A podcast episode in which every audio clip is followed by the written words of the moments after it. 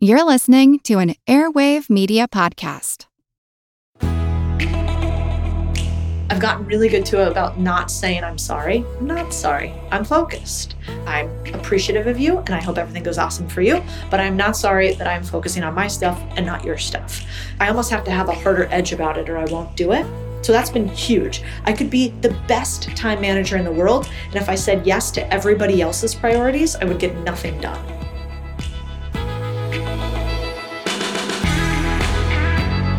Are you getting the attention you deserve from your financial advisor? Well, if you're not, call our partner, Edelman Financial Engines, at 833 304 PLAN or visit planefe.com slash hermoney. As a Hermoney listener, you'll get a complimentary financial plan to help you decide.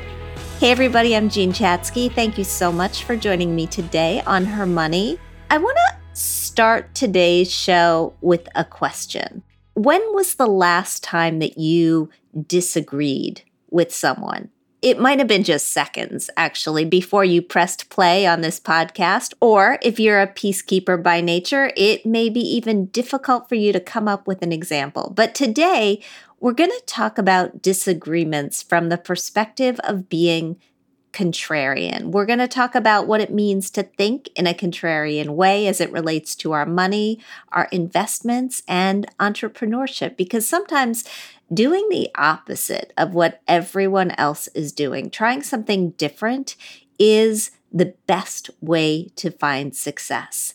Before she became a chef, Ina Garten was working in nuclear energy policy for the White House. Madeleine Albright was a stay at home mom and volunteer until she decided to give politics a go, similar to Vera Wang, who worked as a figure skater and then a journalist before finding her way into fashion in her 40s. The point is, history is full of entrepreneurs and investors who took a risk when other people said they were crazy, who saw possibility when other people saw absolutely none at all. And for many people with contrarian viewpoints, doing something different, well, it pays off in a major way. So today we're going to be talking about what it means to be contrarian in a way that helps us win. Not win arguments necessarily, but win financially, win if you're an entrepreneur, and win as investors in the market. We're doing it with Cody Sanchez. She is founder and CEO of Contrarian Thinking and Unconventional Acquisitions. Cody's community, which is called Contrarian Cash Flow, offers instructional guides for women who are looking to invest and for those who are interested in entrepreneurship or maybe even acquiring a small business that's already up and running. Cody owns 15 businesses actively. She's a majority shareholder in two others. And over the course of her career, she's invested in 80 different companies. But although her audience knows her best as an investor and an entrepreneur, her career path is pretty contrarian itself. Over the decades, she worked for Vanguard, Goldman Sachs, on the Senate campaign for John McCain, as a journalist, as an investor in cannabis, and has built businesses to billion dollar valuations amazing. Cody, you know what? I think I'm just going to stop talking and let you take it from here. Welcome. Thanks for having me. I'm excited to be here. I'm excited to have you. So, before we got on the air, you said you don't have enough of these conversations with women. Why do you think that is? Well, I think some of it's a byproduct of the fact that we're pretty underrepresented in finance, which is usually what I'm talking about.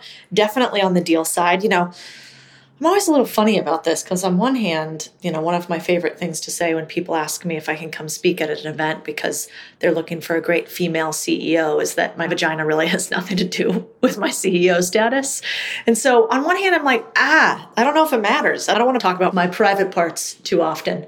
But on the other hand, I think that I'd be crazy to say that for women, there aren't differences and there aren't some things that are harder and perhaps better. You know, I see it a lot in the public sphere because I decided to go out and get a little bit more public than I've ever been in my career. And, you know, the amount of times that because I'm a woman, I ruffle feathers in finance is actually, I find it a little comical now, but I think young Cody would have been mortified all these people saying like on twitter i had this thing the other couple weeks ago where you know they didn't believe that i ever worked at goldman sachs. And so a bunch of guys in finance you know were going and looking up in finance. I mean you guys know but we have to be registered with the sec so series 7 6 i have a 24 which is a principal's license so i can manage people. I mean i've been licensed since 2008 or 2007 and on it you can see everywhere everybody's worked. And i sort of giggled because you know they were like adding Goldman Sachs. Like, did she ever even work there? And what was my crime? My crime was saying that financial statements are actually quite easy to read and here's how you do it, and saying that you don't have to work at Goldman or be in private equity to do this, and we shouldn't be charging two and twenty all the time. And a bunch of guys in private equity don't like to hear that. And I think if I was a guy, you know, they wouldn't have been questioning my actual credentials. So there, you know, it goes both ways. Yes, I have a vagina. No, I don't think it matters, except sometimes it does. I kind of agree with you on that. I think there have been times in my career when I started talking about money on television I think it helped to be a woman because there was nobody who looked like me at the time, right? There were very, very few women doing what I was doing. And so that made me unusual, maybe a little bit more marketable. And there have been other times when I think it's gone the opposite direction. Talk about your work history a little more. I mean, you don't have a traditional career by any means. Yeah, sure. Well, and kudos to you, by the way, because I think we probably don't say enough to other women. And I know when I was coming up in the industry, it certainly didn't happen to me enough. Like, there's other people that paved the way. I mean, a lot of women in, in my generation, when I was coming up, we would give some of the women who were ahead of us a harder time, like, why is she so tough or hard on us or whatever. It was because at that time there was like one or two that were sort of around and you had to be tough. And then I saw myself getting tough. Mm-hmm. And then the mm-hmm. next generation probably thinks I'm too tough. And so, you know, it, I think it's cool to see other women bring other women up, not an exclusion to men. So, anyway, my career, I started off in human trafficking and drug smuggling as a journalist, not a proprietor. and what was interesting about that is that when I was doing the investigation into that realm, my last name Sanchez. A lot of the people who were sort of victims in that trade's last name was Sanchez. And so I started to try to figure out why did they have a different life than I did? And that was hard for me at first. And what I realized is it was this green thing that I had that they didn't, which was money. And so I climbed my way through Goldman Sachs and State Street and Vanguard and a company called First Trust through a bunch of firms First, generalized asset management. I did some private equity stuff. I did uh, structuring of deals. I did taking companies public, lots of different things inside of the industry, and, and certainly sales throughout as well. And then finally got to a realm where I was like, wait a second, why am I doing this for a bunch of other people? Why don't, if I know how to do deals, why don't I buy my own companies? I could do it at a smaller scale and scale up, and then I don't have to have so many bosses. And so that's what happened, you know, let's call it five or six years ago for the first time as I sort of realized, oh, I could make just as much money doing my own deals as I am with these golden handcuffs. I want to be a partner in anything I do from now on. And that's when I made the big jump. So that's a very contrarian way to approach it to begin with. What does being a contrarian mean to you? When I started Contrarian Thinking, our newsletter, was January of 2020. And the reason I called it Contrarian Thinking is twofold. One, there's a great book called Letters to a Young Contrarian that I read back in the day. Christopher Hitchens is his name, and he was sort of a wild activist. And I think he's a beautiful writer, and I'm a writer by origination. And so I always love to go back to that. And what I liked about Hitchens is it's not about always disagreeing with people, it's about being able to stand in disagreement when you truly believe something and the masses or the mob does not. And that is a hugely beneficial stance to be able to take as an investor because if you're investing like everybody else, you're probably not going to have an opportunity for large arbitrage. And so you really have to have a differentiated point of view where there's some difference between what the narrative is and what the numbers you see are that allows you to make money. And so that was really useful to me. But what it really means is that you are able to stand alone when you have to. And that is a very scary thing for us to do as humans. And it's funny what happens also is now people say, well, I don't like the term contrarian because too many people use it or it's not contrarian enough. And I think what actually happens there is people do not like when you shine a mirror in front of their opinions and ask for some rationality, ask for them to back their thoughts. And that's what I think contrarians do. And it's very needed in the world we have today. Not to be a jerk either, just to be critical. Right to be critical and to be able to think for yourself, I think, is another way of putting it.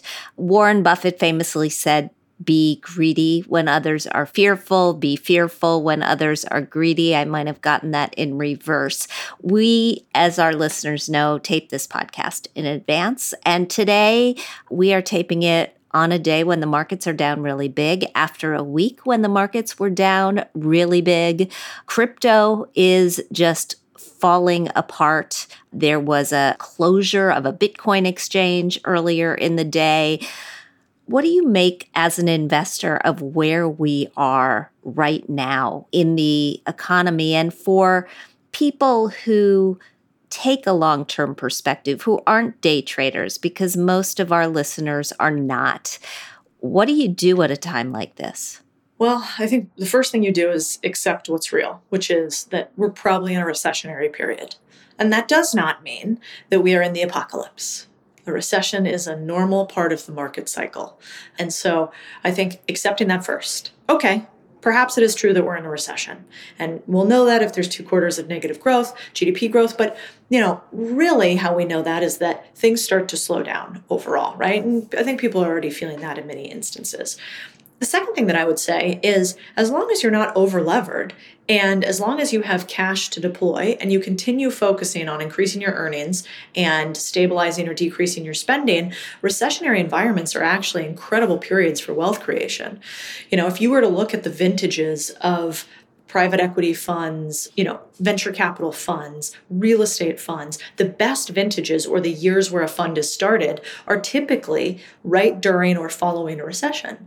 And that's because all of that YOLOing into stocks done by the FOMO crowd isn't happening anymore. And you get markets that are at either depressed or reasonable valuations and then you can build back up to that speculative nature. And so i would say one you know don't lose your mind. This isn't the apocalypse. The world as we know it is not going to end because we come into an, a recession. But what is going to happen is that you probably need a plan. I was just at a mastermind maybe four weeks ago with eight or nine figure e commerce entrepreneurs, and I had them all raise their hands if they had a plan for a recession. One, how they would just survive it, and then two, how they would thrive during it. And wouldn't you know, you know, less than 4% of the audience actually raised their hand. And so everything gets easier and less daunting if you have a plan. My husband and I put together a plan. Okay, if the market goes down this much, this is what we think the market would actually be worth in this period. This is when we would probably start reinvesting in the market, regardless of how emotional we are. This is what we think the real estate market is worth in varying areas. We might buy if the market does X or Y or Z. Here's where we want to change our spending patterns if we decrease our earnings by this or if this happens. And here's where we could do that easily. So then if it, all of this stuff happens, you realize, oh man, I could pretty easily make a few changes that not only would now protect me, but where could we make a lot of money during a downturn because we're just unemotional about it? And that's the real difference.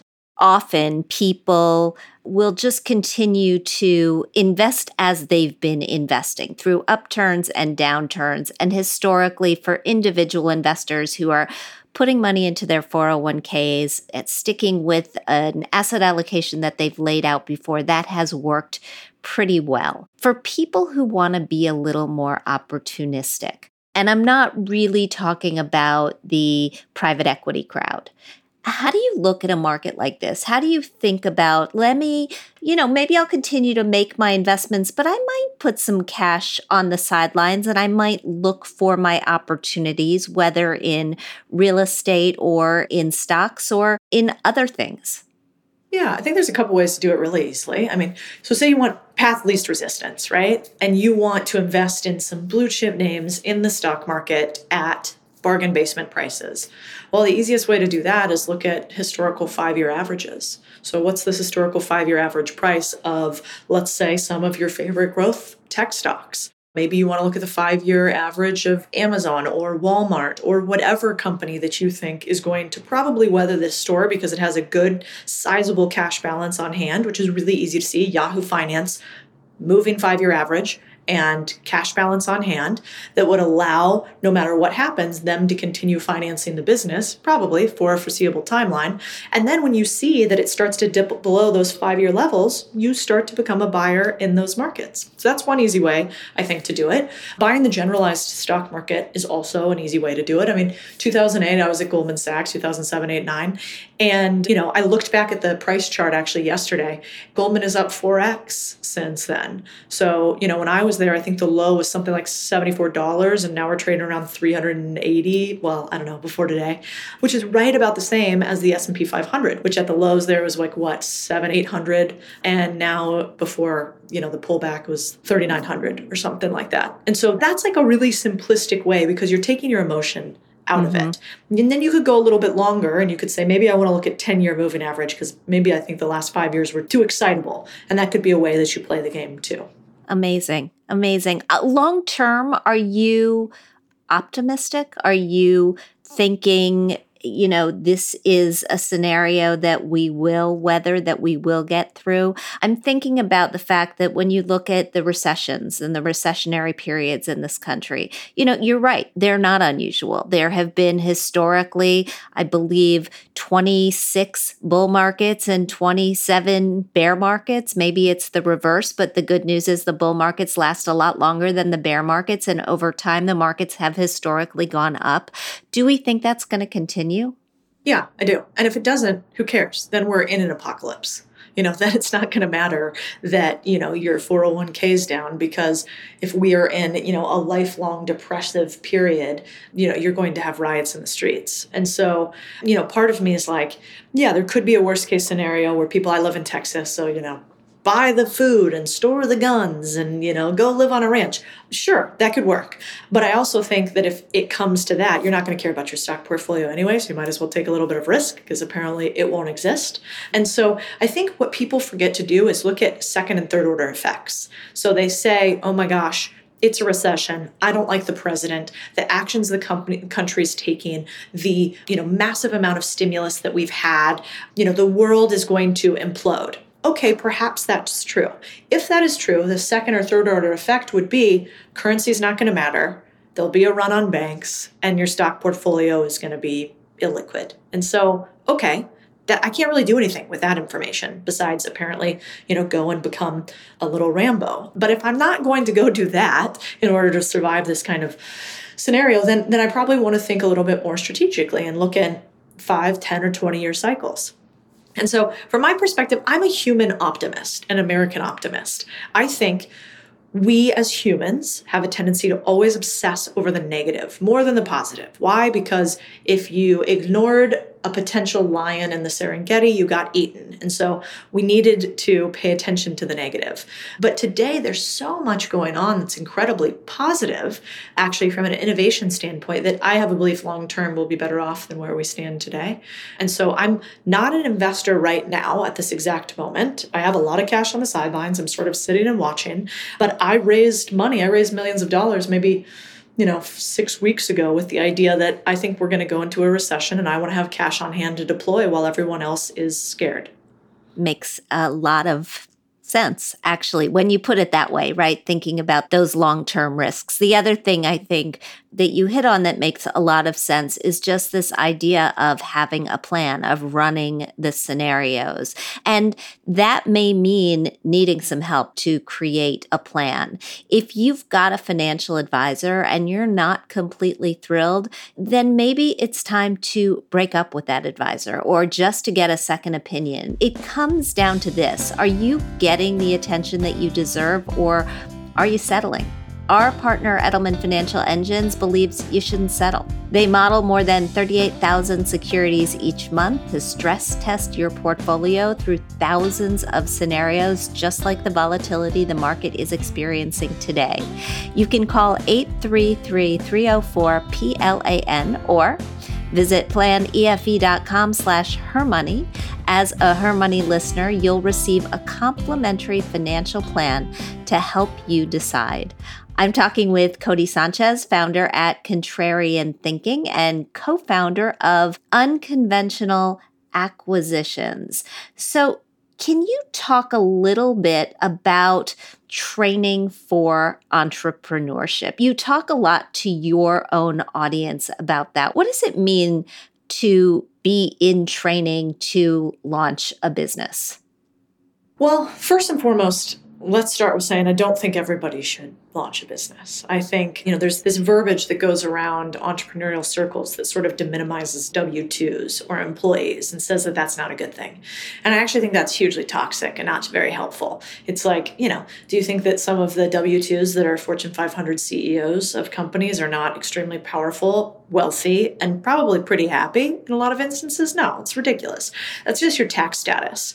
And so, first, I'll say you don't have to start a business. But what I do think every human has to do that you talk about here too is you have to have ownership in something. You cannot be a renter of everything. And so that's why, you know, when I saw that statement from the United Nations that said, you know, you'll own nothing and be happy about it, I was like, ah, I have chills everywhere. I get it. I'm not interested. Because you want to have ownership allows you to not have to trade your time for money forever. If you have ownership in stocks, that means the stock is working for you theoretically when you're not, right? And so when I think about entrepreneurship, I start to think about it like, where can you just get some ownership? And maybe the first thing that I would start with is what you do here, which is talking about the language of money, talking about the language of business, and getting right on your terminology. Because when I first started in finance, you know, I heard things like IRR and cash on cash return and, you know, expense ratio and basis points. And I had no idea what everybody was talking about. And so most people think about just starting a business like, I have X idea. I like candles. I want to start a candle shop. Okay, that's fine. But if you don't understand your COGS, your cost of goods sold, if you don't understand the unit economics, which means every single product that you make, how much does it cost you to make those items and then do marketing and spend on top of it, then you're probably not going to be very long term successful and you're confusing a hobby or a passion for a profitable enterprise. And so if you're starting at the 101 level, I think the most important thing you can do is just you got to get fluent in the language of money and you got to get, you got to get fluent in the language of business. And you can do that pretty easily just by Googling things like financial statements, profit and loss statement, what do those things mean on it, and then Googling all the underlying terms. And probably also, I think one of the best ways to learn about entrepreneurship is to watch how do investors consider whether to invest in one startup versus another. What are the questions that they ask? Look at pitch decks. And if you don't understand what's on the pitch deck for the type of business, do a little research with a quick Google until you do. And that's usually where I start because you don't have to start your own business, but you could certainly start investing in some. I've done that. I invest in startups as I know that you do. You focus particularly on women led startups. First of all, why? And secondly, what does that process look like for you investing in startups? How do you choose which ones you're actually going to go forward with? And actually, go ahead and answer those questions. I'm sure I'm going to have many follow ups. Yeah, sure. So I have invested in many women led companies. I do not use sex as a determinant of what type of business I'm going to invest in or race or political ideology or religious pursuit. I honestly don't care. The only thing I'm interested in, candidly, is do I want this business to exist in the world? So, do I think that there is a net benefit to it? And do I think I'm going to make money on it? And if those two things are hit and they follow our investment thesis, which is like the terms of which I invest in deals, then I would invest in that underlying company. But for the most part, I try to not focus too much on anything else besides that. Now, the businesses that we invest in today, our thesis is essentially twofold. We have two different funds that we invest through. One fund is a venture capital fund that invests in the infrastructure of boring businesses. And so, what does that mean? It's like, you know, during the gold rush, how everybody says that people made money really on the picks and shovels, not going and trying to find the gold itself. But we do something similar. So instead of just investing in private equity like companies, which are things like landscaping companies, roofing companies, trucking companies, everyday companies that aren't VC backed. They're just cash flowing normal businesses that society needs to continue. So we invest in those types of companies, but what we're looking for is technology that is going to disrupt those companies. Things like car washes that are automated and have subscription services to them and the technology that the car wash runs on, or the credit card readers that are now on all vending machines and washing machines at laundromats. So that's first and foremost. So, how can old, boring businesses add technology to them? We want to be the investors in that technology. How did you decide that mm-hmm. that was where i mean that is so specific right? Yeah. how did you decide that's where i want to invest my money? Couplefold. One i invested in those actual boring businesses for decades. So i own lots of laundromats lots of car washes lots of those boring businesses. But the problem with those businesses are you know i have like 24 of those that are active investments in my portfolio. And 20 and i used to have 26 i divested two because once you get a slew of them, they become hard to manage. You know, they're people intensive businesses. And so I would have to create a very large enterprise to have, let's say, a hundred million or a 200 or 300 million dollar portfolio of companies that do 200 or 300 million dollars in revenue. And so I was looking at how could we have scale in this sector I really like, and the way to do it is through technology. And the second thing is that I have like a little bit of a moral belief. You know, I've made a couple shekels here and there, so money isn't my only driver anymore. But I have a moral belief that supporting small businesses is probably one of the most important things we can do to our country and society. And so for me, I obsessed on this idea of how could we invest in Main Street and what would that do to our community if instead of me giving money to the big, not that there's anything wrong with them, Apples and Amazons or the next Silicon Valley tech company, I could give money to the companies that were in my local neighborhood in Austin, Texas? And what would that look like? All right. I interrupted you before you got to your second point. So, what's the other filter that you use? Well, you actually nailed it because the second one was I like to invest in those boring businesses, but I couldn't scale them. So, you know, we have a portfolio of like $40 million in revenue in those sort of boring traditional businesses but to get to that 100 to 200 million dollar level would be a lot more work and so candidly i wasn't sure i wanted to do that if somebody wants to start, if you're thinking, yes, I would like to be an angel investor, I would like to put some money into somebody else's business or even buy one, how do you find your prospects from starting from zero? How do you actually find an investment that will have you? Sure. First, I'll say this don't invest in angel investments, in my opinion, until you have at least a million dollars and a sufficient amount of revenue to cover your costs. Angel investments, by and large, are going to lose you money. You have to have a diversified segment of angel investments in order to make money. And, you know, you'll probably lose money on most of your early investments because you won't really know what you're doing. And so I invest in startups now, but that's because I've invested, you know, and lost hundreds of thousands of dollars, if not millions of dollars, early in my investing career by realizing what a good deal and a bad deal looks like. So I'll say that. Second is I think when you're first starting out, you want to do cash flowing deals. Your entire focus should be on can I invest in a business that will return me money almost immediately, if not within, let's call it the first quarter. And so those type of businesses are a little bit different because you can throw money on AngelList, let's say, at a one off deal, and that's great. But the likelihood that they're going to return back to you in a one year period is basically zero. Over 10 years, maybe you have a 20% shot. So I would start with cash flowing deals. Now, where you find those is a whole process, but there's lots of different ways to do it. I mean, the easy way is to go to the, let's call it the MLS or the Zillow of small businesses, which are things like Flippa, which is for online businesses, e commerce flippers, sort of the same, BizBuySell, LoopNet. These are all sites that allow for you to buy these boring businesses in, in a way that's publicly listed. So that's a place to start, at least to understand what it means to buy a business. And I think at Contrarian Thinking, we have an article, if you search contrarianthinking.co, like 130 boring businesses that I like to invest in, where you can see what are the different types of businesses and how did we find those deals. It sounds a lot like investing in multifamily housing like buying a duplex, buy a triplex. I mean, is that a good place to start? And where are you on the real estate market in the United States right now? Yeah, I mean, there's certainly people who are bigger experts than I am. I have a couple minds. If I look at the data, the average return on a single family home or a rental unit in the US is about $462. And so on a monthly basis. Since the average home in the US is worth somewhere around $300,000, you know, you have to put 10 to 20% down, so tens of thousands of dollars for something that's going to return you a couple hundred bucks a month. I don't really like that trade. I like it less now that interest rates are increasing.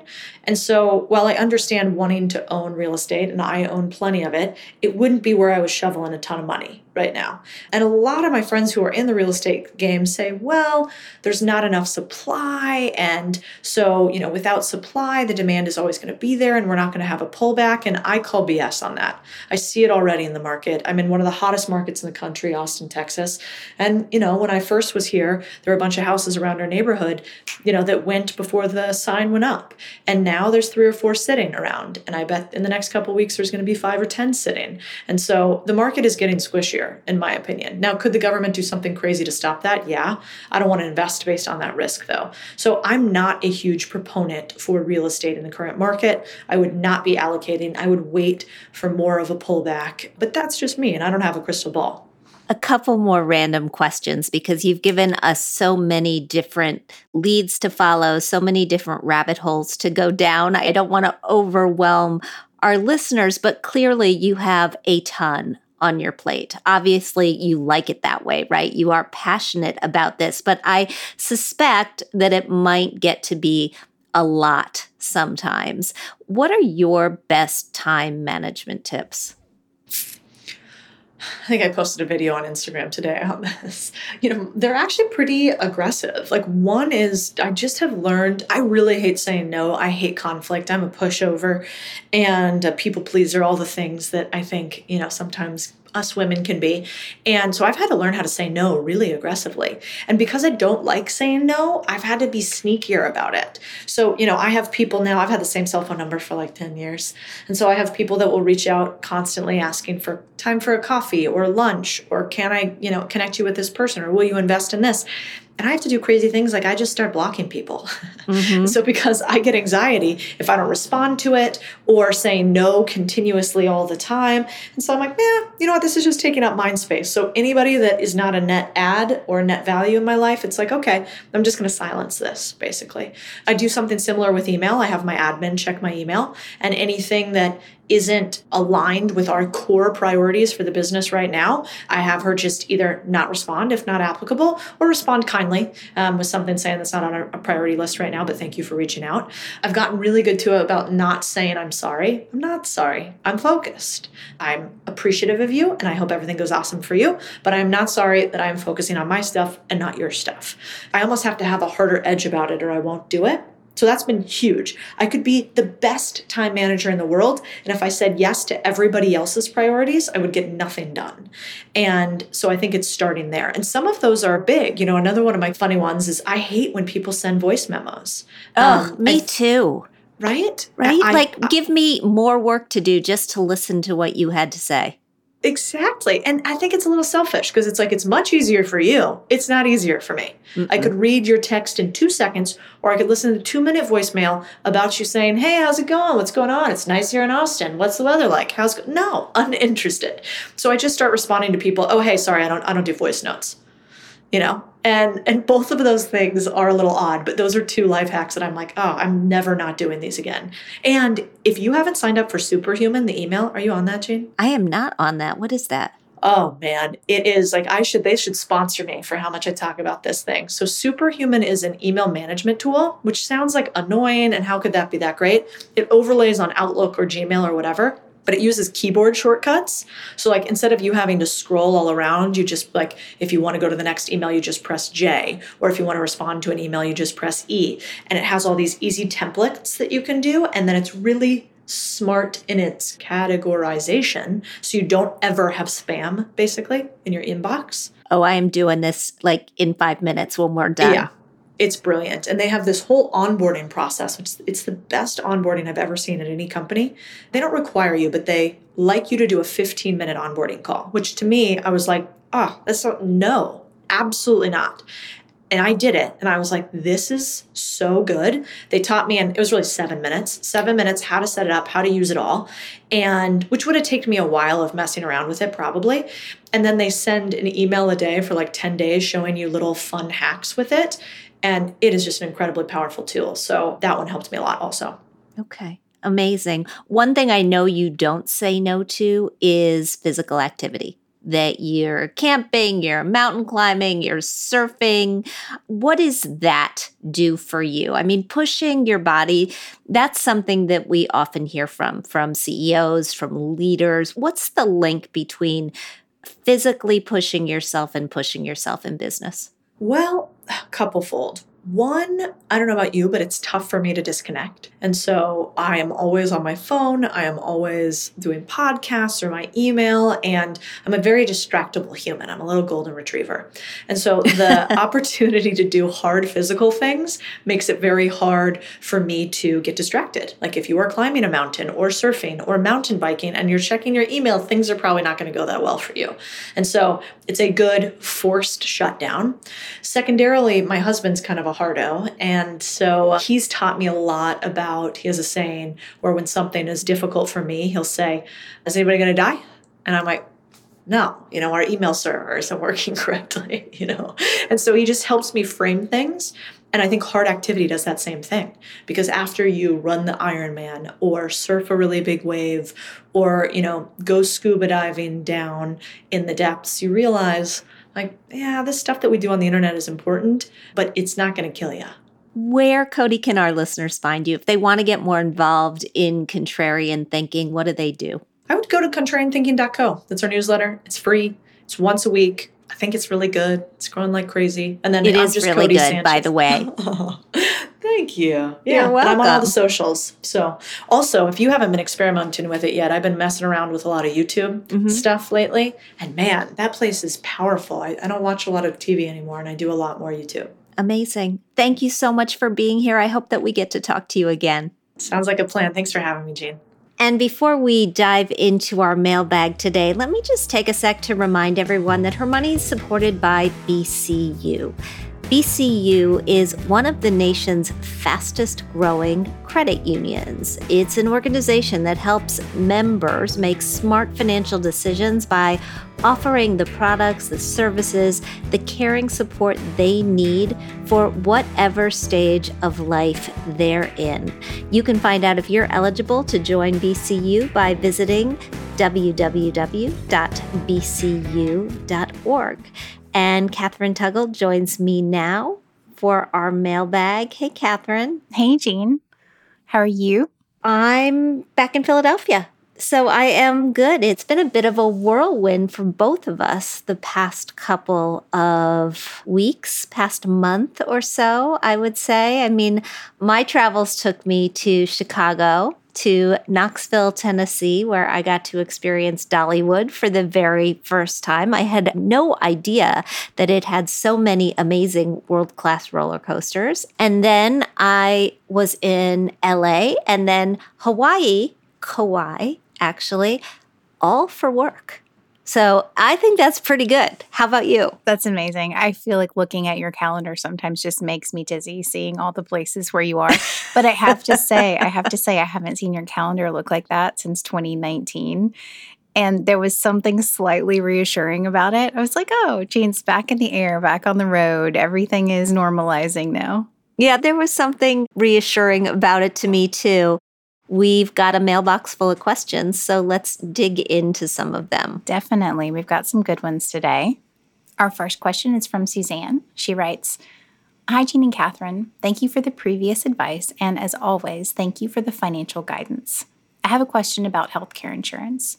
For those of us who have had insurance through our job for forever and are now contemplating moving away from the corporate world into a freelance situation, help! How do we go about learning all we need to know to make wise decisions? I know some people may be able to get onto their spouse's plan, but for those of us who don't have that option, where do we even start? Specifically, what are the action steps you recommend? I have a chronic health condition. I see several specialists and I have an infusion treatment every eight weeks. I have no idea what the cost of that would be, but currently my copays are fairly low. I recognize this is a benefit of staying in a corporate job, but I just don't want to do that. I'm so frustrated that we're dependent on the employer for health care. I need to, one, understand what type of coverage I need to buy and have the knowledge to evaluate those options. And two, understand the specific costs I'd be taking on if I go this direction. I really want to avoid any surprises down the road. Please advise, and if you can, recommend an article or website or book that dives into these details. I would love a step by step guide. Thank you so much, and I look forward to the podcast every week. Suzanne, thank you so much for writing. Thank you also for the incredibly nice words. We're happy to have you in our community. I get it. I remember when I was leaving my last quote unquote big employer job and knew that I was going to be out there buying my own health insurance. And it was really pretty daunting. It was the reason that I did not want to leave, right? That and the 401k. I, I, liked having somebody else do this for me. The good news is that it is possible. You just are going to have to, particularly because of your condition, take some very specific steps in order to make sure that you understand what the costs are going to be and that you get into the right plan for you. When you shop on an exchange. And basically, people who buy their own health care these days are typically shopping on the marketplaces that were set up by the Affordable Care Act. You're going to have three different types of plan choices.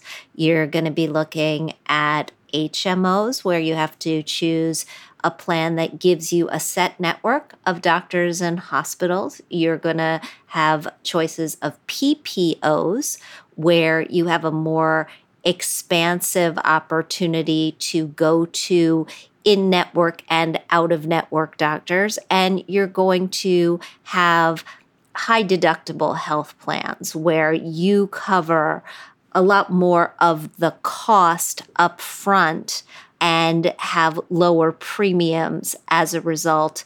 Those high deductible plans also give you the opportunity to make a contribution to a health savings account, which is beneficial because it saves you about 25% off the cost of pretty much all of your medical procedures and expenses and prescriptions in the form of tax savings you, because of your condition, are probably not going to be best off on one of those high deductible health plans because you're going to end up having to pay the whole deductible for those infusions that you have every eight weeks and for those specialists that you see.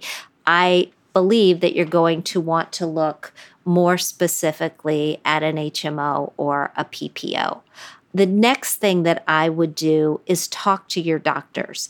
Doctors, and particularly the medical billers in their offices, are really familiar with all of the different insurance plans. And I would ask them for specific guidance on which plans might be the most friendly to you, which is not to say that they're always going to accept those particular plans because I've been with doctors where they've just decided at some point along the way we're no longer going to work with this insurer. But it's a really good place to start. And similarly, for those specific medications that you take, you're going to want to look at the formularies of the various insurance plans that you're considering and make sure that the drugs that you take or an acceptable alternative is covered. The other thing that you can do besides dealing with the exchange is to deal with a company that will help you buy this health insurance, like an ehealthinsurance.com or another health insurance broker. You may be able to tap into somebody there who is a little bit more knowledgeable about that.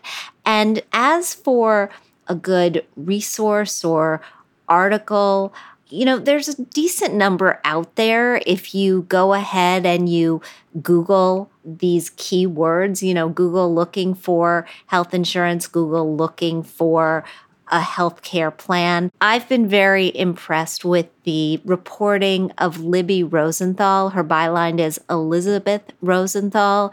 She was with the New York Times for years. She now works for Kaiser Health Services and she writes pretty consistently still for the New York Times in the form of op eds. I think just reading her body of work will help you get up to speed. Those are great suggestions, Jean. I also think talking to other freelancers who you know, I know a lot of women who do the freelance writing thing and they all seem to make it work. So good luck with that. Absolutely. Good luck with that. Let us know what happens and if we can help more. Our next question today comes to us from Laurie. She writes Hello. How do you know when you have saved enough to retire?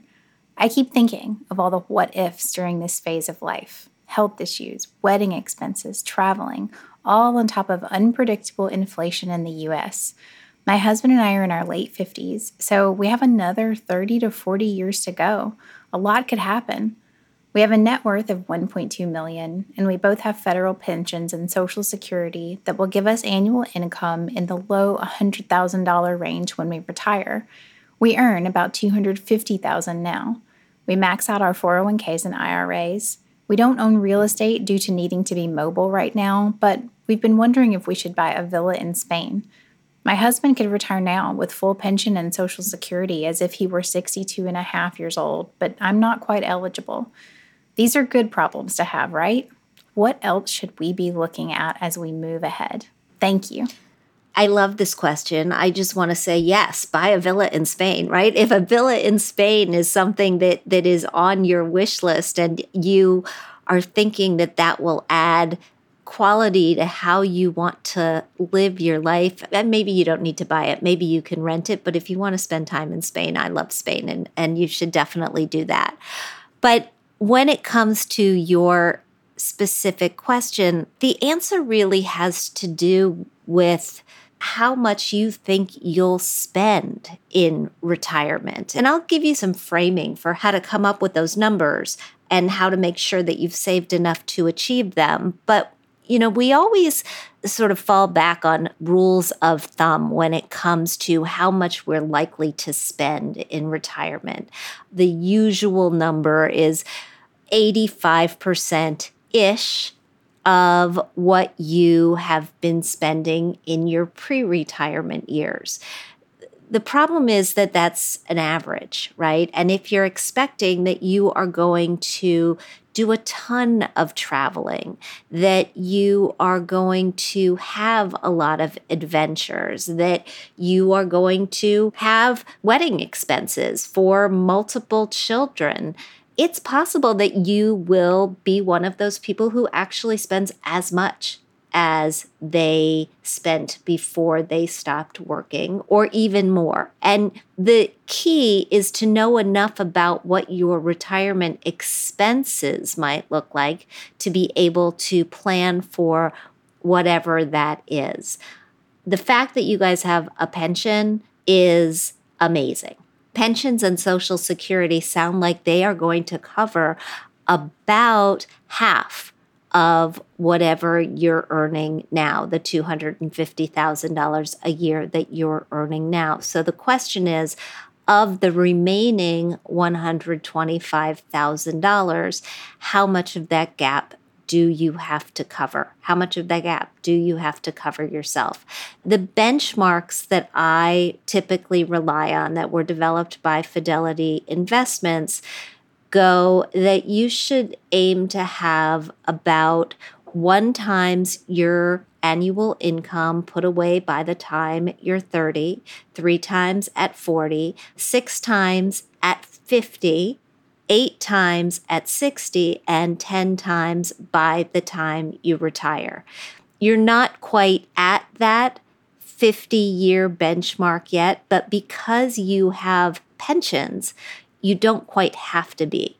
Those numbers were designed to replace about 45% of your pre retirement income, figuring Social Security would replace about the other 35 to 40% to get you to that 80% range, you can take the amount that you have to save down by the amount that that pension will cover. I'm not sure where the Social Security ends and the pension begins, but you can take pencil to paper and essentially figure that out. If your pension is going to cover 15% of your annual income, then that's 15% that you don't have to actually save for. I do think that this is a really good time for you to sit down with a financial advisor because, yes, you're right. These are incredibly good problems to have. But as you point out in your letter, we're dealing with a lot of factors that we haven't been dealing with for a while, like unpredictable inflation in the United States. And having a plan that lays out both the growth of your investments or the likely growth of your investments based on your current savings rate, as well as what those planned and unplanned expenses are likely to be, would I think provide a certain level of comfort. And so, if you have a financial advisor, fantastic. If you don't have a financial advisor, we've got a button on the hermoney.com website that says contact an advisor. We'll help put you in touch with a financial advisor at our sponsor, Edelman Financial Engines. And you can sit down for a free consultation and, and they'll actually work up a free retirement plan for you. So I would suggest that you give that a shot. Amazing, Jean. You really covered a lot of ground there. Thank you so much. Before we get into this week's Thrive, I want to tell you about Girl Meets Farm. It's a fantastic podcast from Food Network that we think Her Money listeners will love. Girl Meets Farm is hosted by Molly Yeh. She is a city girl married to a fifth generation beet farmer. Yes, that's true. Living on the border between Minnesota and North Dakota. And on her show, she cooks everything from shakshuka to chicken pot hot dish, Midwestern classics with a twist, but also crazy good dishes inspired by her Chinese and Jewish heritage. The Girl Meets Farm podcast is direct audio from the TV show. And what I'm loving most here are the sounds you can actually hear the sizzle and the pops as she cooks bacon hash and the crunch of the cabbage in the crispy fish tacos. Try giving it a listen the next time you're cooking. It'll be like having a friend in the kitchen keeping you company. You can listen to Girl Meets Farm on Apple Podcasts, Spotify, or wherever you get your podcasts.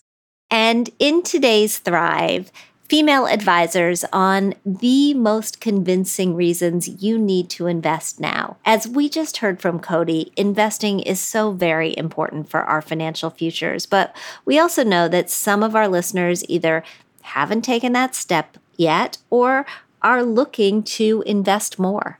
At hermoney.com, we break down some of the best reasons that you need to invest or invest more right now according to some of our favorite female financial advisors.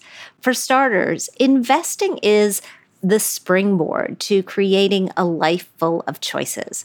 Although money can't buy happiness, it does make many aspects of day to day life just easier. When we intentionally focus on saving and investing goals, we give ourselves the ability to switch jobs or switch industries, to care for kids or parents, to take a year long sabbatical to travel, or to move abroad. We have options. And in that way, investing means possibility. Also, we happen to be really good at it. Female investors are nearly twice as likely as male investors to consider both rates of return and impact on their investment when making a decision, and we make more holistic decisions with our money. In the long term, this approach makes us more generally successful than our male counterparts, and we call that a win. Lastly, Keep in mind, a large bank account doesn't equal financial security. Raise your hand if having a lump sum of cash sitting pretty in a savings account makes you feel secure and protected. Sure, having cash on hand is a good idea, but when we don't invest, we don't give ourselves the opportunity to outperform inflation. With interest rates getting higher every single day, our cushy looking account is only going to lose purchasing power over time. But by investing in the stock market, you can give yourself the opportunity to build real wealth. Yes, there is always going to be volatility in the markets, which is what keeps many women away from investing. But we also have to keep in mind that over the long term, the upside volatility is greater than the downside volatility. For more reasons to get invested and stay invested, or for a step by step guide on opening your first brokerage account, visit us at hermoney.com. Thanks so much for joining me today on Her Money. Thanks to Cody Sanchez for her insight on what it really means to be a contrarian and so much more. If you like what you hear, I hope you'll subscribe to our show at Apple Podcasts. Leave us a review. We love hearing what you think. We'd like to thank our sponsors, Edelman Financial Engines and BCU. We produce this podcast out of CDM Sound Studios. Our music is provided by Video Helper, and our show comes to you through Megaphone. Thanks for joining us, and we'll talk soon.